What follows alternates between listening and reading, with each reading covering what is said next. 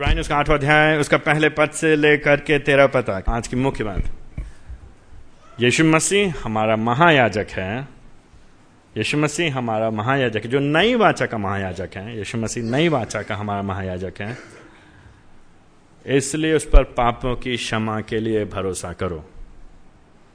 इसलिए उसके ऊपर पापों की क्षमा के लिए भरोसा करो। मुख्य बात, मोटी मोटी बात, एक बात, ये पहला पुनरुत्थान का दिवस अगर नहीं होता तो ये बात सत्य नहीं होती, क्योंकि पहला ईस्टर हुआ, पहला पुनरुत्थान का दिवस हुआ लगभग दो हज़ार साल पहले। यीशु मसीह मारे गए, गाड़े गए और तीसरे दिन जी उठे, सच में जी उठे, सच में जी उठे, शरीर में, देह में, देह में मारे गए और देह में जी उठे। क्योंकि यीशु मसीह देह में मारे गए और देह में जी उठे, ये बात पुख्ता करता है, पक्का करता है, साबित करता है, प्रमाणित करता है, हमको भरोसा दिलाता है कि यीशु मसीह नई वाचा का महायाजक है। यीशु मसीह नई वाचा का महायाजक, और उस पर हमको अपने पापों की क्षमा के लिए भरोसा करना है। इस महायाजक की खास बात क्या है, इसकी क्या विशेषताएं हैं, क्या विशेष, क्या मुख्य विशेषता है इसकी? पहले पद से लेके पांचवें पद में, पहले पद से लेके पांचवें पद में, यह महायाजक जीवित है और स्वर्ग से है। यह महायाजक जीवित है और स्वर्ग से है। क्या खासियत है इस महायाजक की? बहुत सारे महायाजक हुए कि नहीं हुए पहले इजरायली इतिहास में, इजरायलियों के बीच में कई महायाजक हुए, तो इसकी क्या खासियत है इस महायाजक की? भाई क्यों भरोसा करें हम इस महायाजक पे, क्यों ध्यान दें इस महायाजक पर, क्यों सुने हम इस महायाजक की? अरे भाई, इस महायाजक की खास बात यह है कि वो जिंदा है, वो स्वर्ग से है, स्वर्ग में है। ठीक है। द नंबर टू, छठे पद से लेकर तेरह पद तक। नंबर टू, छठे पद से लेकर तेरह पद तक। दूसरी बात, छठे पद से लेकर तेरह पद तक।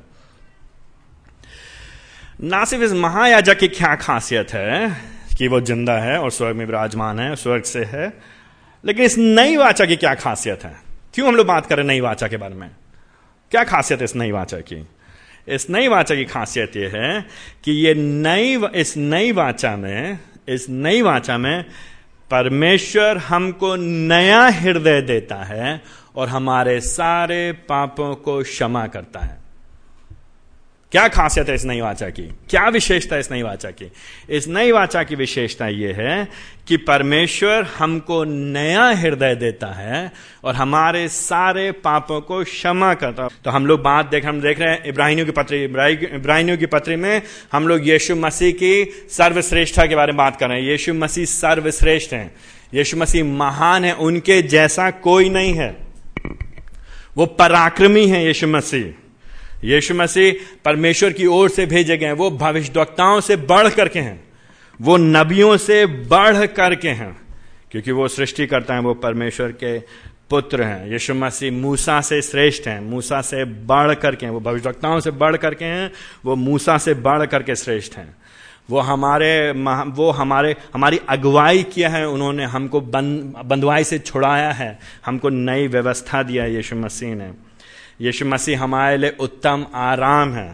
यीशु मसीह में हम उत्तम, सबसे बढ़िया विश्राम पाते हैं।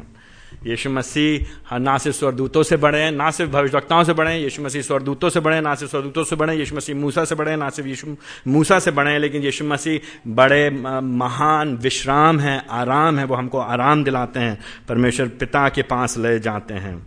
यीशु मसीह महायाजक हैं, यीशु मसीह हारून से बढ़ करके उत्तम महायाजक हैं। यीशु मसीह ना सिर्फ हारून से बढ़ करके उत्तम महायाजक हैं, लेकिन यीशु मसीह मलकीसदक के समान महायाजक हैं। यीशु मसीह उत्तम श्रेष्ठ इसलिए हैं क्योंकि वो मनुष्य बन करके आ गए, हमारे आप के जैसे हैं, वो हमारे आप के जैसे हैं, इसलिए हमारी आपकी बातों को समझते हैं, हमारी आपकी समस्याओं को समझते हैं, हमारी आपकी भावनाओं को समझते हैं, क्योंकि वो हमारे जैसे थे। सारे सारे जो महायाजक हैं उनसे बढ़ करके, यद्यपि वो हमारे जैसे थे लेकिन उन्होंने कभी पाप नहीं किया, वो पाप से अलग थे। प्रलोभन उनके पर परीक्षाएं अवश्य आए लेकिन परीक्षा में कभी पराजित नहीं हुए। लेकिन यीशु मसीह ना सिर्फ हमारे आप के जैसे हैं, लेकिन वो ईश्वरीय महायाजक, परमेश्वर की ओर से भेजे गए, स्वर्ग से आए हुए महायाजक हैं, और वो मलकीसदक की रीति के अनुसार, जिसका कोई शुरुआत नहीं, जिसका कोई अंत नहीं, यहूदा की गोत्र से, लेवी गोत्र से नहीं, लेकिन परमेश्वर की अनंत योजना में होकर के एक अद्भुत तरीके से एक अलग तरह के गोत्र में होकर के अनंत काल के लिए परमेश्वर की ओर से राजा हैं और परमेश्वर की ओर से महायाजक हैं। और आज का खंड आठवां अध्याय हमको फिर से स्मरण दिला रहा है यीशु मसीह की महायाजकीय सेवा के बारे में। यीशु मसीह ने कैसे हमारे लिए, आपके लिए विनती और अनुनय का काम करता है परमेश्वर पिता के सामने। परंतु आज जो जिस बात पे जोर दे रहा है आज का खंड, जो लेखक यहाँ पे है, वो ये खंड इस बात पे जोर दे रहा है कि यीशु मसीह हमारे महायाजक हैं, ना सिर्फ मलकीसदक की रीति से हैं, ना कि उनकी अद्भुत शुरुआत है, ना कि उनका अद्भुत हमेशा तक उनका बना रहना है अस्तित्व, उनका महायाजक पद उनसे कोई छीन नहीं सकता, व्यवस्था से बढ़ करके है उनके पास अधिकार महायाजक होने का। लेकिन उससे भी बढ़कर आज का खंड ये हमको बता रहा है कि यीशु मसीह महायाजक हैं नई वाचा के अंतर्गत। यह है खासियत हमारे महायाजक यीशु मसीह की। हमारे यीशु मसीह अद्भुत है, हमारे यीशु मसीह अद्वैत पराक्रमी है, उसके जैसा कोई नहीं है। अगर ये बात आप नहीं समझ पाए अभी तक की, अभी तक आप यीशु मसीह की अनोखेपन को अभी तक नहीं समझ पाए, अभी तक हम और आप अगर कुछ समय से भवन में प्रभु जी के लोगों के साथ जमा होते हैं इस भवन में वचन को सुनने के लिए, लेकिन यीशु मसीह के अनोखेपन को, अद्भुतपन को, उसके अद्वैतपन को, उसकी विशेषता को, उसके अलग होने की बात को अभी तक हम और आप नहीं समझते हैं, तो हमारे कान जो हैं ऊंचे सुनने वाले कान हैं, हम बहरे लोग हैं। आज के खंड में देखिए आठवें अध्याय के पहले पद में होकर के यहाँ का लेखक हमको तुरंत बताता है क्या खासियत है यीशु मसीह की। यीशु मसीह खासियत ये है कि वो हमारा महायाजक है। पहले पद में मुख्य बात ये, ये हमारा महायाजक, लेकिन कैसा महायाजक है? ये स्वर्गों में महामहिम के सिंहासन के दाहिने विराज है। यह है हमारा महायाजक। ये आम महायाजक नहीं है, खाली ये शरीर में, अवश्य सच है कि ये शरीर में आया, अवश्य है कि इसके पास हमारे आपका जैसे देह था, इसके इसके खून हमारे जैसा खून था, इसके रगें हमारी जैसे रगें थी, इसकी नसें हमारी जैसे थी, इसकी हड्डियां हमारी जैसे हड्डियां थी, वो दिखने में हमारे जैसा अवश्य था, वो मनुष्य जरूर था, इसमें कोई दो राय नहीं, इसमें कोई दो शक नहीं। लेकिन अब ये कहां है? देखिए दूसरे पहले पद के आखिरी लाइन में, देखिए ध्यान से देखिए आठवें पद के पहले पद के आखिरी लाइन में, ये कैसा महायाजक है? ये प्रभु जी के दाहिने विराजमान है। ये कहां उपस्थित है हमारा महायाजक? हमारे महायाजक प्रभु जी के दाहिने हाथ कब विराजमान है? अभी इस समय। इस समय यीशु मसीह कहां है? यीशु मसीह इस समय, इसी वक्त परमेश्वर पिता के दाहिने हाथ स्वर्ग में विराजमान है। क्यों विराजमान है दाहिने हाथ पे? क्योंकि वो जीवित हैं, क्योंकि वो स्वयं परमेश्वर है।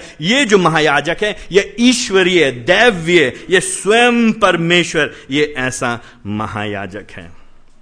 स्वयं परमेश्वर पिता के दाहिने हाथ पे बैठा है, संपूर्ण संसार पे ये ये ये राज्य करता है, इसके ऊपर पूरा अधिकार है।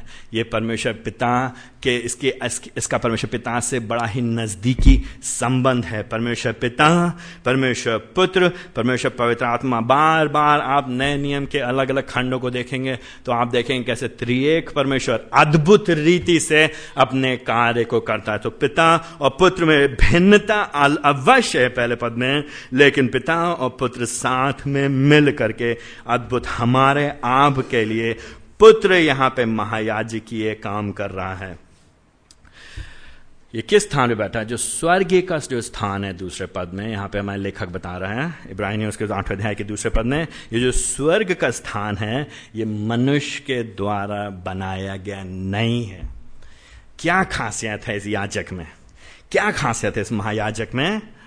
ये जिस जगह पे बैठा है, जहां पे ये काम कर रहा है, इसके काम करने की जगह, जो इसकी जगह है वो पृथ्वी पे बनाए हुए जगह की नहीं है। तो पहली बात वो स्वर्ग से है, दूसरी बात वो पिता के दाहिने हाथ पे बैठा है, मतलब उसके पास अधिकार है, पिता की ओर से दिया गया अधिकार है। वो पिता के जैसा है, जैसा बाप वैसा बेटा, पिता को वो प्रतिनिधित्व करता है, वो अद्भुत है, अद्वैत है। और उसके साथ साथ जिस जगह वो है वो जगह खास है, वो विशेष है, वो मनुष्यों के द्वारा बनाया हुआ नहीं है। ये मनुष्यों की रीति रिवाज के अनुसार, संस्कार और संस्कृति के अनुसार नहीं है, लेकिन ये परमेश्वर के द्वारा स्थापित किया गया। दूसरे पद के आखिरी लाइन में देखें, जिस तंबू में वो है, कहने का मतलब जिस शब्द की बात की, चित्रात्मक शब्दों का उपयोग यहाँ पे बहुत ही चित्रात्मक शब्दों का इस्तेमाल किया जा रहा है, उपयोग किया जा रहा है। ये यीशु मसीह जो महायाजक है वो ऐसे स्थान में है जो कि मनुष्यों के द्वारा नहीं, आपके और हमारे द्वारा नहीं, किसी आम आदमी के द्वारा बनाया गया नहीं है,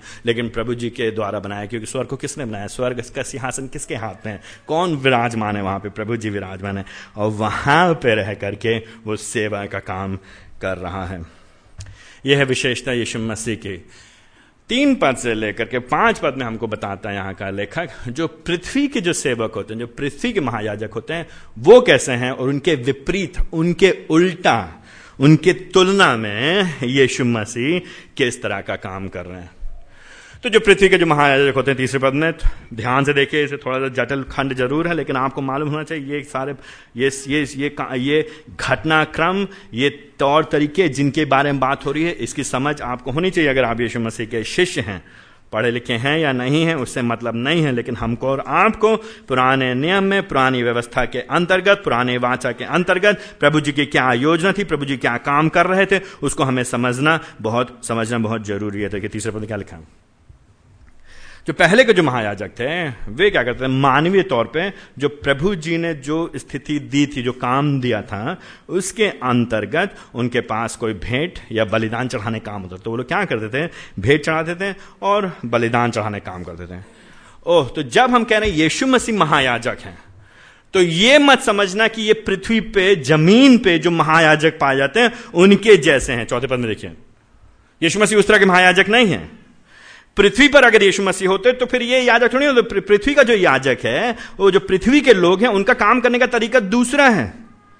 यीशु मसीह पृथ्वी पर नहीं है। चौथा पद में, यीशु मसीह एक समय थे पृथ्वी पर, लगभग दो हज़ार साल पहले यीशु मसीह आए, इस पृथ्वी पे आए, शरीर में आए, देह में आए, उन्होंने अपना जो काम करना था किया, पूरा किया। सुसमाचार का कार्य, उन्होंने सेवा का कार्य, प्रभु के आराधना का काम, लोगों को परमेश्वर के सुसमाचार के बारे में बताया, परमेश्वर के राज्य का उद्घाटन किया, शुभ आरंभ किया, उसके मसीहाई सेवकाई को किया उसने। और जब समय पूरा हुआ पापों की कीमत चुकाने के लिए, परमेश्वर पिता के क्रोध को शांत करने के लिए, उसके विश्वासियों के पापों की कीमत के दंड को अपने ऊपर ले करके क्रूस पे चढ़ गया, मारा गया, गाड़ा गया, तीसरे दिन जी उठा। उसने वो काम कर दिया जब वो पृथ्वी पे था, लेकिन अब नहीं है वो पृथ्वी पे। चौथे पद में, भौतिक तौर से शरीर में, क्योंकि अगर अभी वो इस पृथ्वी पर होता, चौथे पद में, तो फिर क्या होता, तो फिर वो याजक थोड़ी ना होता। यहाँ पे कोई और लोग, यहाँ पे जो उस समय की बात है, इब्रानी पत्र जब लिखी जाए तो व्यवस्था के अनुसार दूसरे लोग हैं, दूसरे याजक लोग हैं, महायाजक हैं, जिनका काम है काम पृथ्वी के अनुसार, रीति रिवाज के अनुसार बलिदान चढ़ाना, भेंट चढ़ाना। लेकिन यीशु मसीह वो काम नहीं कर रहे हैं। जो यहाँ के याजक हैं, पांचवें पद में, पांचवें पद में जो पुराने नियम की व्यवस्था के अनुसार जो यहाँ के याजक हैं, उस समय जब इब्रानियों को पत्र लिखी जा रही, जो यहाँ के पृथ्वी के संसार के जो याजक लोग हैं, वो जो काम कर रहे हैं, वो पृथ्वी पे जो काम कर रहे हैं, वो एक तरह से प्रतिबिंब है, एक तरह से छाया है, एक तरह से एक तरह से जो स्वर्ग में हो रही है उसका केवल एक इशारा कर रहे हैं। वो लोग छाया मात्र है। देखिए, यही बात कह रहा है पांचवें पद में। तो पुराने में, अगर आप लोग जानते, पुराने में की कहानी को थोड़ा सा भी जानते हैं, अगर आपने बाइबल थोड़ा सा भी पढ़ा है, तो आपको मालूम होना चाहिए परमेश्वर ने मूसा को बुलाया। ठीक है, परमेश्वर ने मूसा को बुलाया, किस लिए बुलाया? इजरायलियों को बंधुआई से छुड़ाने के लिए। क्यों छुड़ाया बंधुआई से? ताकि वो लोग जाके उसकी आराधना करें। किस तरह से आराधना करेंगे? जिस तरह से प्रभु जी उनको निर्देश देंगे। तो प्रभु जी ने उसको निर्देश दिए, तुम मंदिर बनाओगे, ऐसे ऐसे बनाओगे। हर एक चीज का विस्तार से वृतांत प्रभु जी ने उसको बताया। तो परमेश्वर अपनी आराधना किस तरह से करना चाहता है, करवाना चाहता है अपने लोगों से, उसका संपूर्ण वर्णन प्रभु जी ने मूसा को पुराने नियम में, पुरानी वाचा के अंतर्गत, व्यवस्था के अंतर्गत दिया। तो कैसे मंदिर को बनाना है, कैसे वाचा के संदूक को बनाना है। वाचा के संदूक वो स्थान जहाँ पे लोगों के सामने प्रभु जी चिन्हात्मक तौर से उनकी उनकी उनकी उपस्थिति पाई जाती थी, संबंधों को स्थापित करने के लिए, बलिदान चढ़ाने के द्वारा पापों की क्षमा के मिलती थी, बलिदान चढ़ाने जा याजक और महायाजकों के द्वारा।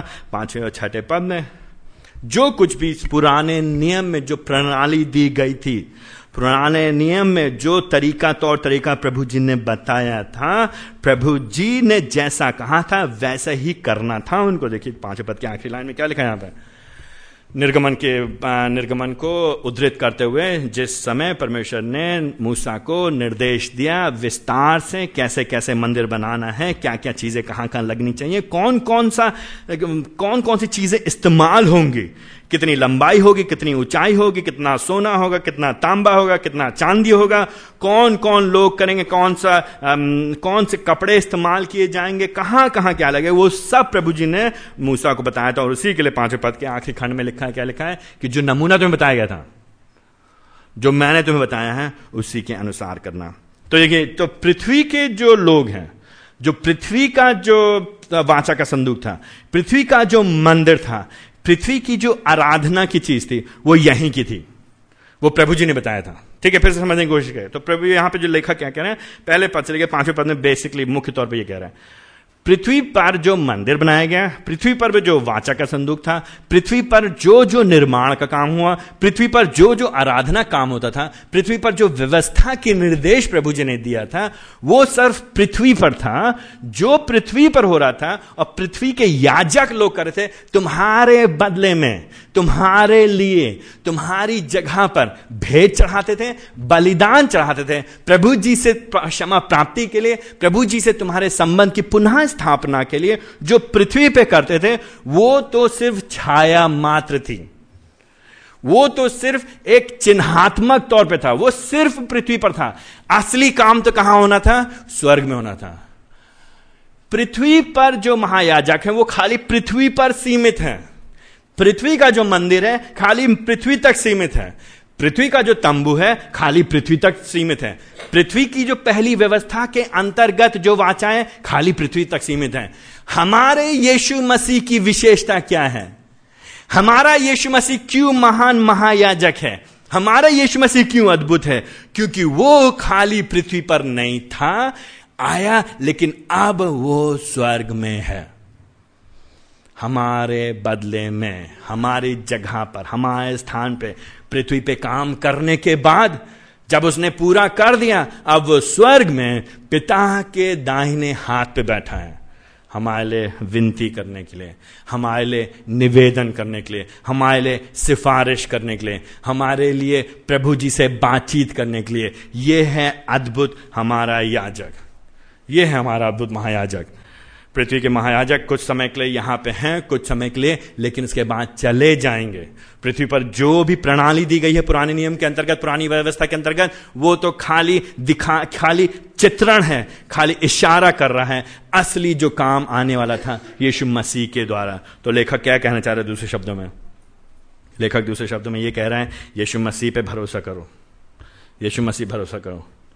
हमारा जो महायाजक है वो ईश्वरीय है, हमारा जो महायाजक है वो स्वर्ग से, हमारा महायाजक है वो अद्भुत है, जो काम उसने किया है उस पे तुम भरोसा कर सकते हो।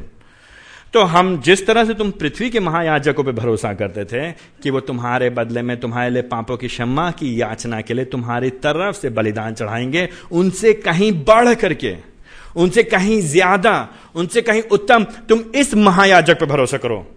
पहली बात। दूसरी बात, वापस मत जाओ पुरानी व्यवस्था की ओर, तुम्हें अब जरूरत नहीं है। पृथ्वी पे किसी याजक की तुम्हें जरूरत नहीं है, पृथ्वी पर किसी मध्यस्थ की तुम्हें जरूरत नहीं है, पृथ्वी पर अब तुम्हें किसी और प्रणाली की जरूरत नहीं है, पृथ्वी पर आप किसी व्यवस्था की प्रणाली की तुमको जरूरत नहीं है, पृथ्वी पर तुमको किसी गुरु जी की जरूरत नहीं है, पृथ्वी पर तुम्हें किसी भी अगुए की विशेष जरूरत नहीं है रास्ता दिखाने के लिए।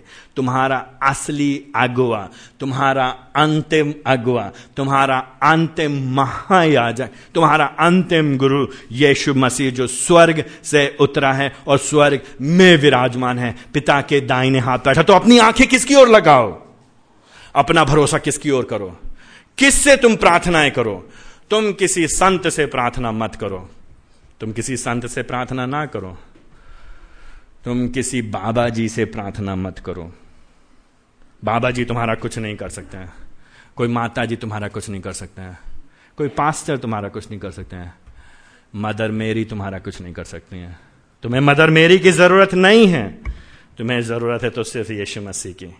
यीशु मसीह तुम्हारा महायाजक है, स्वर्ग से उतरा हुआ, स्वर्ग में विराजमान पिता के दाहिने हाथ अभी भी बैठा है, और जहां पे वो बैठा है उसको वहां से कोई हिला नहीं सकता है, उसकी गद्दी को कोई छीन नहीं सकता है, उसके राज्य को कोई उलट नहीं सकता है।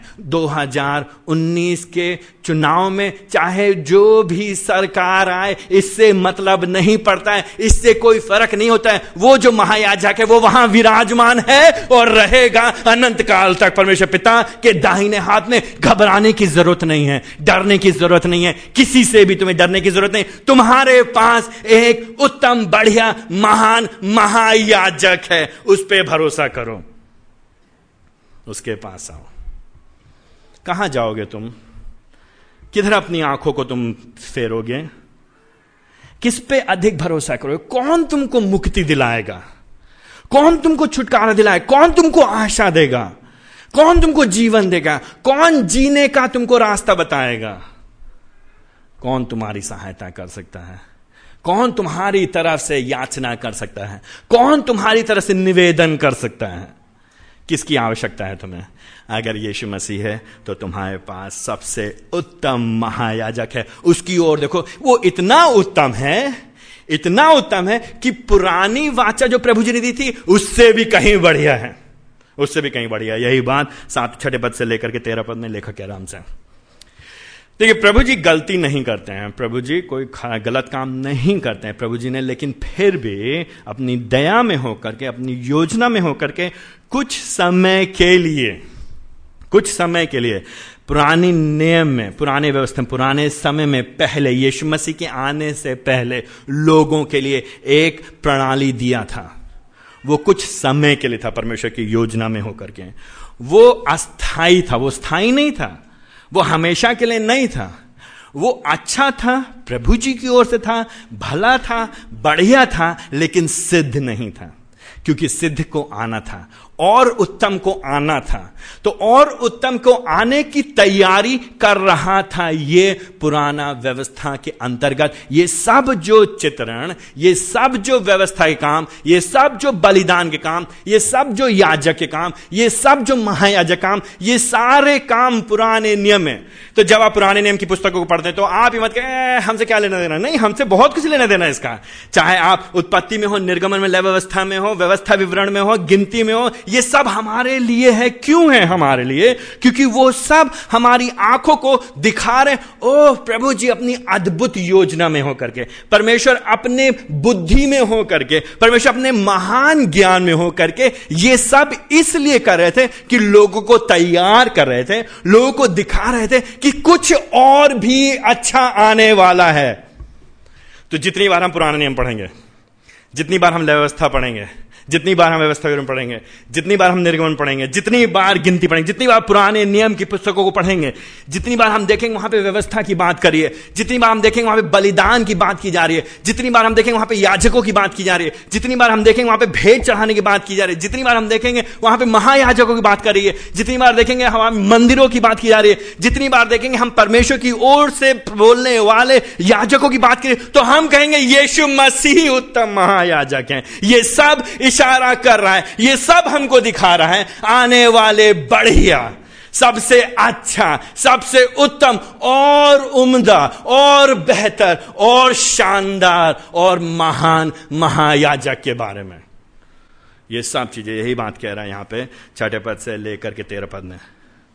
क्या उत्तम बात है महा इस नए नए नए नई वाचा में।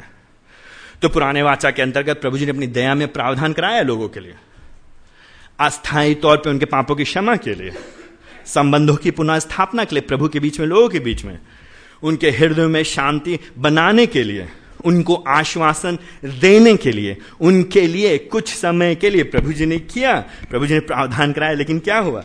देखिए छठे पद में क्या कह रहा है, अब क्या है, अब क्या यीशु मसीह के आने के बाद क्या हुआ? क्या हुआ है यीशु मसीह के आने के बाद? क्या फर्क हुआ है यीशु मसीह के आने के बाद? छठे पद में देखिए यीशु मसीह को क्या मिला है, उसको श्रेष्ठ सेवकाई प्राप्त हुई है। यीशु मसीह की जो सेवा है वो हारून से कहीं बढ़ करके, यीशु मसीह की सेवा है वो मूसा से कहीं बढ़ करके, यीशु मसीह की सेवा है पुराने नियम के सारे याजकों से, सारे पुरोहितों से, उन सब से कहीं बढ़ करके है। उसकी सेवा सबसे बढ़िया है। क्यों सबसे बढ़िया है? क्योंकि जो सेवा प्रभु जी कर रहे हैं, छठे पद में देखिए, जो सेवा प्रभु जी कर रहे हैं वो उत्तम वाचा के अनुसार है और उत्तम प्रतिज्ञाओं के अनुसार है। वो उत्तम वाचा जो प्रभु जी बांध रहे हैं अपने लोगों से, वो नई वाचा के बारे में बात कर रहे हैं। उत्तम वाचा जो प्रभु जी बांध रहे हैं अपने लोगों से, उत्तम प्रतिज्ञाएं पहले से और बढ़ करके और भी सुंदर। तो पहले तो बढ़िया था ही था, लेकिन अब उससे भी और अच्छा, अब इससे बढ़िया नहीं किया जा सकता है।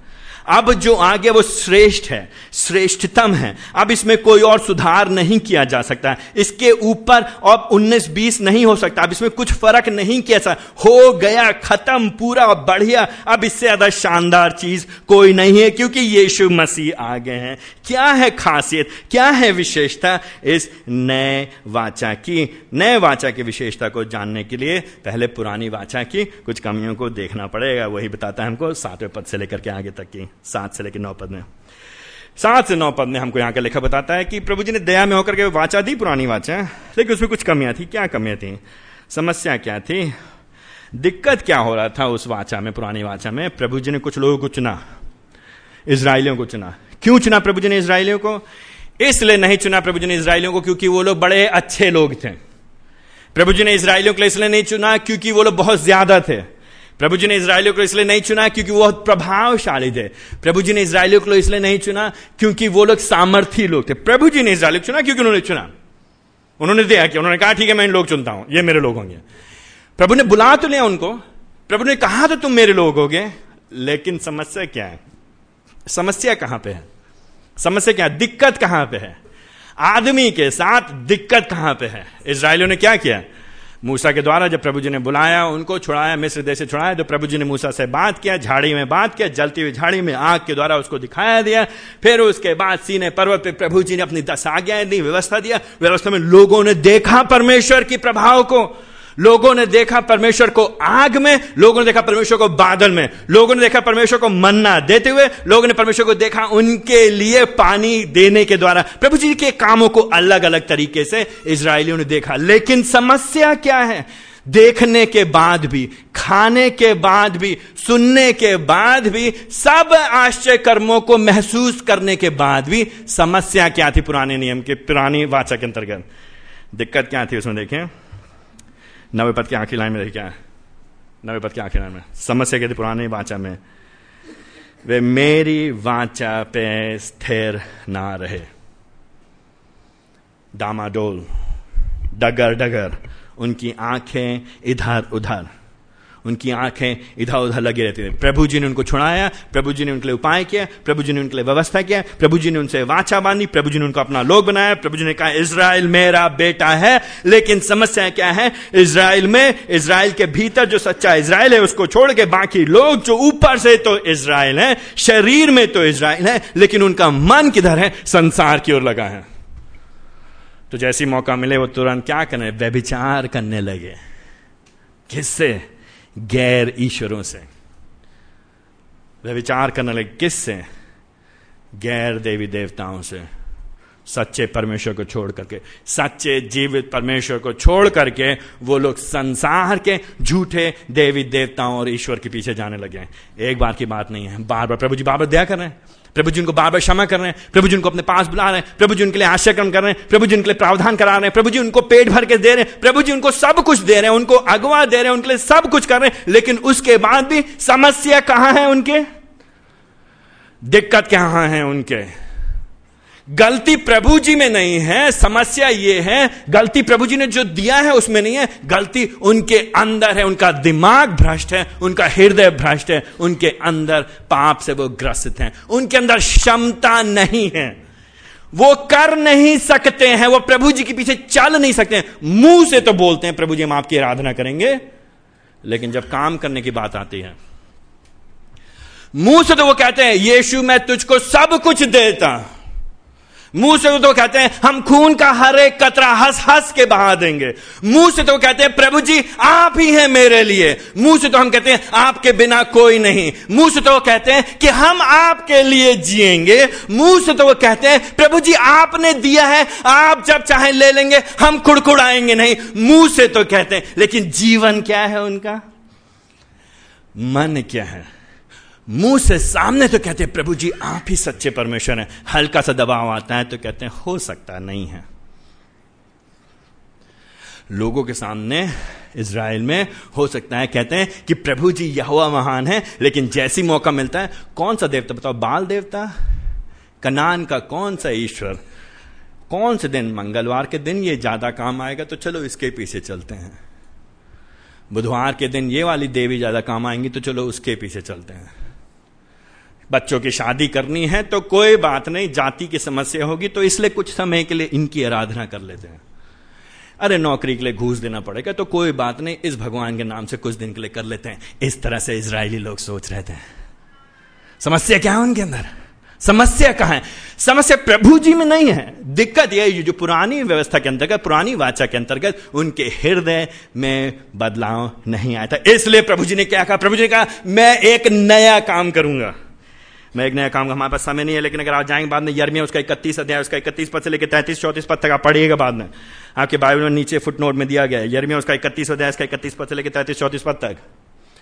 प्रभु जी ने तभी उसी समय प्रभु ने कहा ये मेरे लोग हैं लेकिन मेरे साथ नहीं है, मैं एक नया काम करूंगा। आठवें पद से आगे प्रभु जी क्या कहते हैं, देखो वो दिन आने वाला है, एक दिन आएगा, एक दिन भविष्य में, बाद में आने वाला, अभी नहीं है बाद में आएगा। ये पुराने नियम में प्रभु जी भविष्यवाणी कर रहे हैं अपने लोगों के द्वारा। प्रभु जी कह रहे हैं कि ये जो मेरे लोग हैं ये ये बड़े चंचल मन के लोग हैं, इनका मन जो है नियंत्रण में नहीं रहता है। ये लोग बार बार संसार, शैतान और शरीर के पीछे भागते हैं। ये अपने रोटी कपड़ा मकान के लिए लगे रहते हैं। इनको खाली अपनी इज्जत की चिंता है, इनको खाली मान की चिंता है, इनको खाली सम्मान की चिंता है, खाली पेट के लिए जीते हैं ये लोग। ये समझौता करने में बहुत तेज हैं।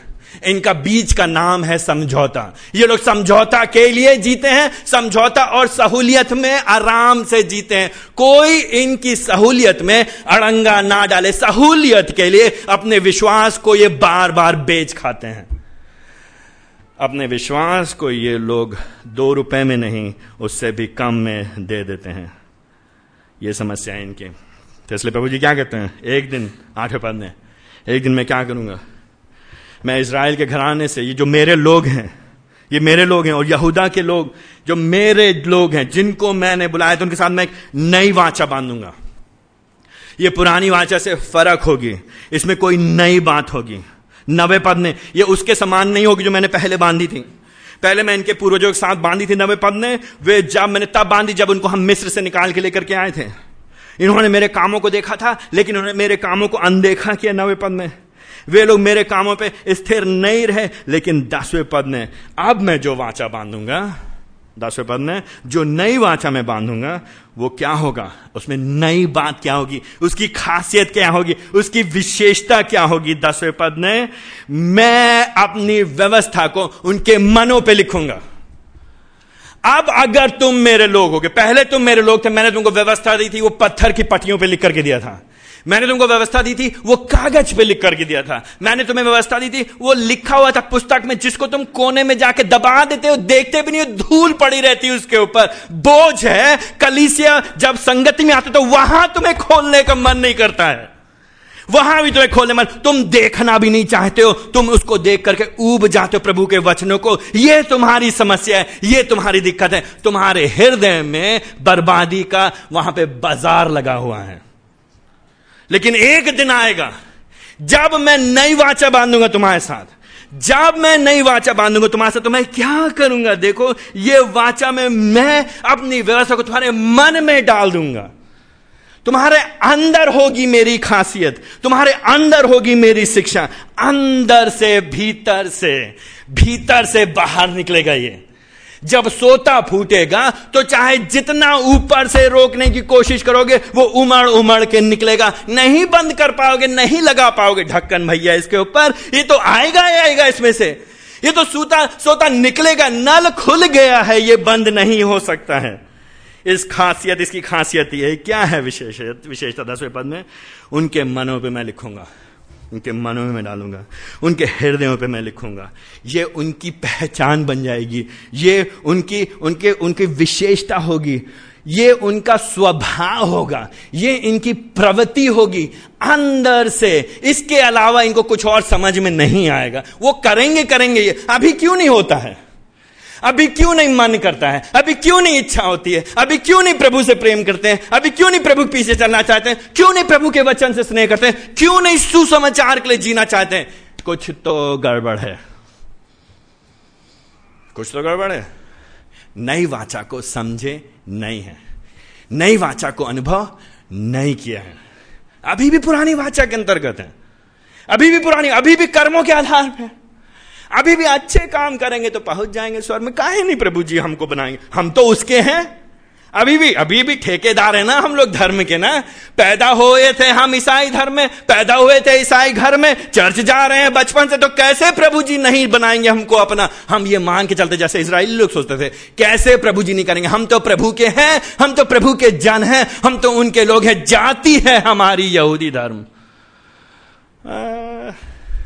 पुरानी वाचा, पुरानी वाचा, पुरानी व्यवस्था।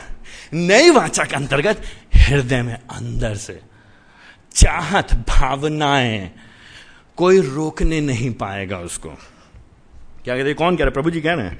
इसीलिए दस पद के अंत में, क्योंकि मैं अपनी व्यवस्था, अपने नियमों को, अपने कामों को, अपने बोझ नहीं होंगे मेरे वचन, बोझ नहीं होगा मेरे लिए जीवन जीना, फिर मेरे लिए मेरे अनुसार जीना। तो अब नहीं कहेंगे लोग, भैया हो नहीं पाता है, कर नहीं सकते हैं हम, अब क्या बताएं समाज में जीना, नहीं बोलेंगे। फिर कहेंगे भैया अब हम क्या करें, अब हम क्या करें, प्रभु जी के अलावा मेरे दिमाग में कुछ और चलता ही नहीं है। अभी क्या चलता है दिमाग में, अभी दिमाग में क्या चलता है, रोटी कपड़ा मकान, पैसा पैसा पैसा, और कितना पैसा, और कितना पैसा, पैसा पैसा पैसा, और कितना पैसा, कहां मिलेगा पैसा, कहां मिलेगा पैसा, कौन देगा पैसा, कैसे देगा पैसा। क्यों चलता है दिमाग में पैसा पैसा पैसा पैसा, नौकरी नौकरी नौकरी नौकरी, बच्चों की पढ़ाई बच्चों की पढ़ाई, क्यों क्यों चलता है, सहूलियत सहूलियत सहूलियत, आराम आराम आराम, हमें आराम मिले, हमें आराम मिले, हमारा मकान बन जाए, हमारा मकान बन जाए, कैसे हम ठीक रहे, लोग हमको इज्जत दे इज्जत दे इज्जत दे, मान दे मान दे, सम्मान दे सम्मान दे।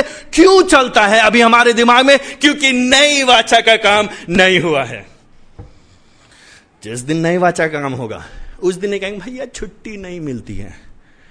झूठ नरक से, शैतान की ओर से, आप साथ में बोल रहे हो उसके, झूठ नरक से, शैतान की ओर से साथ दे रहे हैं आप, पार्टनरशिप हंड्रेड परसेंट। समय नहीं मिलता है, मन नहीं करता है। समस्या ये है, नई वाचा को समझे नहीं। इस महायाजक से कुछ लेना देना है नहीं हमारा आपका। जिस दिन इस महायाजक को समझ जाएंगे हम, जिस दिन मैं और आप समझ जाएंगे महायाजक है कौन, उसने किया क्या है हमारे, हम रोके नहीं समाएंगे। नल टूट जाता है ना, जब उसका नल जब नल का टूट जाता है, पानी आ रहा होता है, कैसे रोक रहे, कपड़ा लगा रहे, कुछ लगा रहे, रुक नहीं पा रहा है, वैसे नल टूट जाएगा आपके अंदर। जब टूट जाएगा आपके अंदर नल, तो आप रोक नहीं पाएंगे प्रभु की चीजों को। प्रेम उमड़ेगा ही उमड़ेगा, दया उमड़ेगी उमड़ेगी, क्षमा उमड़ेगा ही उमड़ेगा, संयम आएगा ही आएगा, प्रभु के लोगों के लिए चिंता आएगी आएगी, प्रभु के लोगों के संगति करने के लिए इच्छा हो गई होगी, प्रभु के सुसमाचार के काम के लिए आप लगे रहेंगे, मौका ढूंढेंगे, बहाना ढूंढेंगे, कैसे हम दे दे प्रभु को, और कैसे हम दे दे अपना जीवन प्रभु के लिए। क्या कर सकते हम प्रभु के लिए, हम न्यौछावर कर दें अपने आप को प्रभु को, हम बर्बाद हो जाए प्रभु के लिए, हम लुट जाना चाहते हैं प्रभु के लिए, हम दे देना चाहते हैं सब कुछ। कैसे करें, प्रभु जी हमको मौका दो, प्रभु जी हमको इस्तेमाल करो, प्रभु जी हमको उपयोग करो, प्रभु जी हम पे दया करिए, प्रभु जी मुझे अपने लिए आप उपयोग करिए, हम कहेंगे ही कहेंगे। क्यों? क्योंकि प्रभु जी ने पहले होके हमारे मन में कुछ किया है। हम क्यों नहीं कहते अभी, क्यों नहीं कहते अभी, क्योंकि हमारा आपका मन अभी भी संसार में लगा हुआ है, हम अभी भी जी रहे हैं संसार के लिए, पुरानी वाचा। इसीलिए दसवें पद के आखिरी लाइन में क्या कहता है, मैं उनका परमेश्वर होऊंगा, वे मेरे लोग होंगे।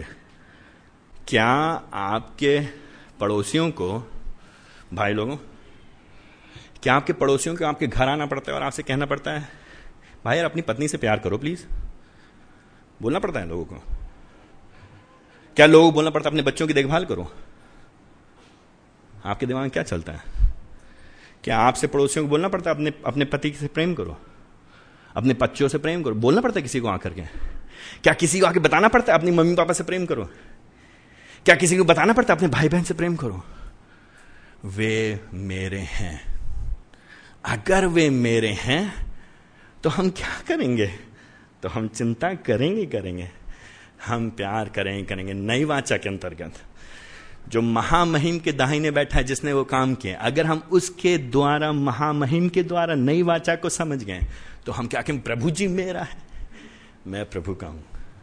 प्रभु जी मेरा है, मैं प्रभु का हूं। देखिए दसवें पद क्या कह रहे हैं, मैं उनका परमेश्वर होऊंगा, वे मेरे लोग होंगे। फिर ग्यारह पद में जरूरत नहीं पड़ेगी लोगों को। क्या नहीं जरूरत पड़ेगी भाई? पहचानो प्रभु को।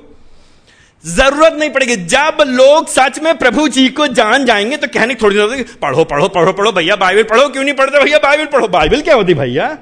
उत्पत्ति कहां है? प्रकाशित वाक्य बाद में कि प्रकाशित वाक्य से पहले कहां है? पढ़ो पढ़ो पढ़ो, कहने की जरूरत नहीं पड़ेगी। भाइयों संगति में आओ, वचन में पढ़ो, कहने की जरूरत नहीं पड़ेगी। फिर बहाने नहीं। फिर सारे काम हमारे कब निकलते हैं? कब निकलते हैं हम लोग के सारे काम, सारे व्यक्तिगत काम, सारे पारिवारिक काम, सारे इमरजेंसी काम कब निकलते हैं? जब रविवार ये संगति आती है। क्यों? अभी एग्जाम होता तो क्या होता है?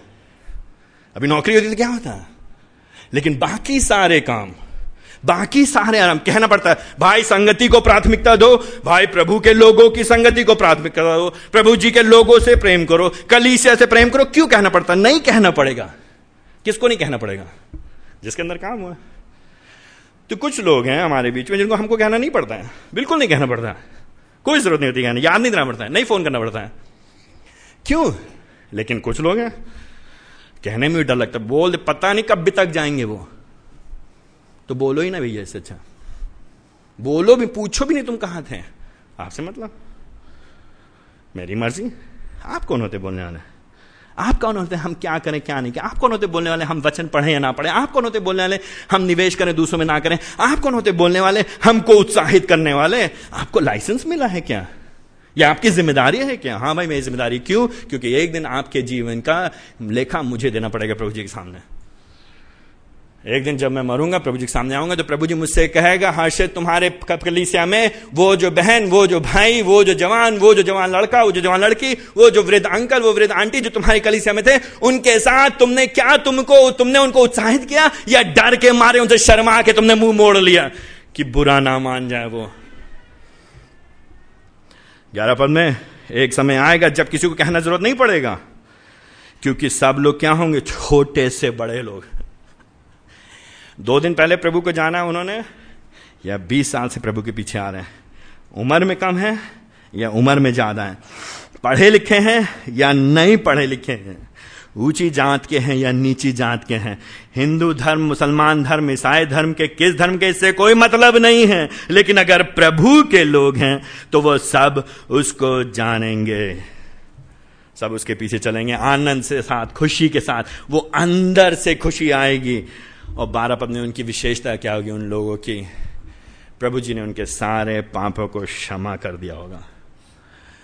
प्रभु की कलीसिया में, प्रभु के लोगों में, प्रभु के परिवार में, नई वाचा के अंतर्गत नए जो लोग हैं, नए इज़राइल के जो लोग हैं, जो हृदय से यहूदी हैं, जिनका हृदय का खतना हुआ है, जिनके हृदय नए मिले, परमेश्वर पवित्र आत्मा ने उनको नया जन्म दिया है, पत्थर का हृदय निकाल करके मांस का हृदय दिया है, अपनी पवित्र आत्मा उनके अंदर उंडेल दिया है, पवित्र आत्मा वास करता है, पवित्र आत्मा उसको नियंत्रित करता है, तो वो लोग सुसमाचार के लिए होंगे। क्यों? क्योंकि उन्होंने अनुभव किया है पापों की क्षमा का। वो इसलिए प्रभु के लिए नहीं जी रहे हैं क्योंकि प्रभु जी ने कोई चमत्कार किया उनके जीवन में, इसलिए प्रभु के लिए नहीं जी रहे हैं क्योंकि प्रभु जी ने उनका जीवन आराम कर दिया है, इसलिए नहीं जी रहे प्रभु के लिए क्योंकि प्रभु जी ने उनकी सारी आवश्यकताएं पूरी कर दी, इसलिए प्रभु के लिए नहीं जी रहे हैं क्योंकि प्रभु जी ने उनको रोटी कपड़ा मकान दिया, लेकिन इसलिए प्रभु के लिए जी रहे हैं कि चाहे जो भी हो जाए, चाहे जितनी मुसीबत आ जाए, चाहे जितनी बीमारी आ जाए, चाहे जितनी बेरोजगारी आ जाए, चाहे हम लुट जाए, बर्बाद हो जाए, लेकिन एक काम प्रभु जी ने हमारे लिए कर दिया है। वो क्या किया है? उसने हमारे पापों को क्षमा किया है, वो हमारे अपराधों को याद नहीं रखता है, उसने हमको अपना बेटा और बेटी बना लिया, वो हमको स्वर्ग ले जा रहा है और अनंत काल तक हम उसके साथ रहेंगे, ये आशा मेरे हृदय के अंदर है, इसलिए हम उसके प्रति धन्यवादी होंगे। इसलिए हम उसके प्रति कृतज्ञ होंगे, इसलिए हम उसके लिए जिएंगे। यह है विशेषता तेरह पद में नई वाचा की। पुरानी वाचा जा रही है, पुरानी वाचा जा चुकी है, नई वाचा यीशु मसीह लेकर के आए हैं। वो नई वाचा के महायाजक हैं। आप किस पे भरोसा कर रहे हैं? आप किस पे भरोसा कर रहे हैं? क्या आपने इस नई वाचा के अंतर्गत पापों की क्षमा का अनुभव किया है? क्या आपने इस वाचा के अंतर्गत आपके अंदर बदलाव आया है? आपका हृदय बदला गया है? पत्थर का हृदय निकल कर मांस का हृदय आया है? क्या आपकी इच्छाओं में फर्क आया है? क्या आपके सपनों में, आपके सोच में, आपके विचार में, आपके कार्यों में, आपकी प्राथमिकताओं में फर्क आया है? कि यह प्रश्न बार बार सुन करके कान ऊंचे हो गए सुनने वाले, सुनने वाले नहीं, सिर्फ सुन करके अमल करने वाले बनो। चट्टान पे बुद्धिमान ने बनाया अपना घर, चट्टान पे बुद्धिमान ने बनाया अपना घर। क्यों बनाया उसने? कैसे बनाया? चट्टान पे बुद्धिमान ने अपना घर कैसे बनाया उसने? चट्टान ने बुद्धिमान पे अपना घर चट्टान पे बुद्धिमान ने उसने बनाया करने के द्वारा। जो मूर्ख था उसने अपना घर बनाया बालू के ऊपर। क्यों?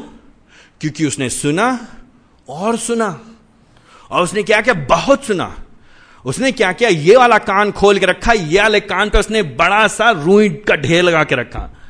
उसने कहा सुन लूं मैं कितना सुन सकता हूं, और उसने कॉपियों पे कॉपियां भरा, सरमन पे सरमन सुना, संदेश पे संदेश सुना, किताबों पे किताबें पढ़ा, और चर्च पे चर्च गया, संडे को संडे गया, ट्रेनिंग पे ट्रेनिंग किया, सेमिनरी पे सेमिनरी किया, और उसने खूब किया, खूब सुना। और वो सुन सुन करके ज्ञान में बड़ा हो गया, बुद्धि बड़ी हो गई, घमंड से भर गया, और वो कहता मुझे सब आता है, मैं सब जानता हूं, मुझे मालूम है सच्चाई क्या है। और वो मूर्ख, उसका घर बर्बाद हो गया, वो लुट गया, क्योंकि उसने सुना और कुछ किया नहीं।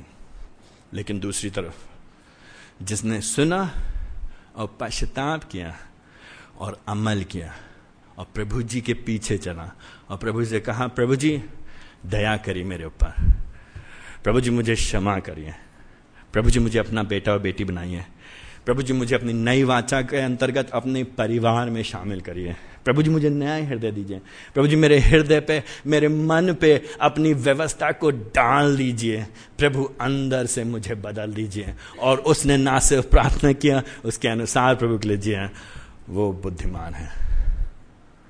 बुद्धिमान की मूर्ख, बुद्धिमान की मूर्ख।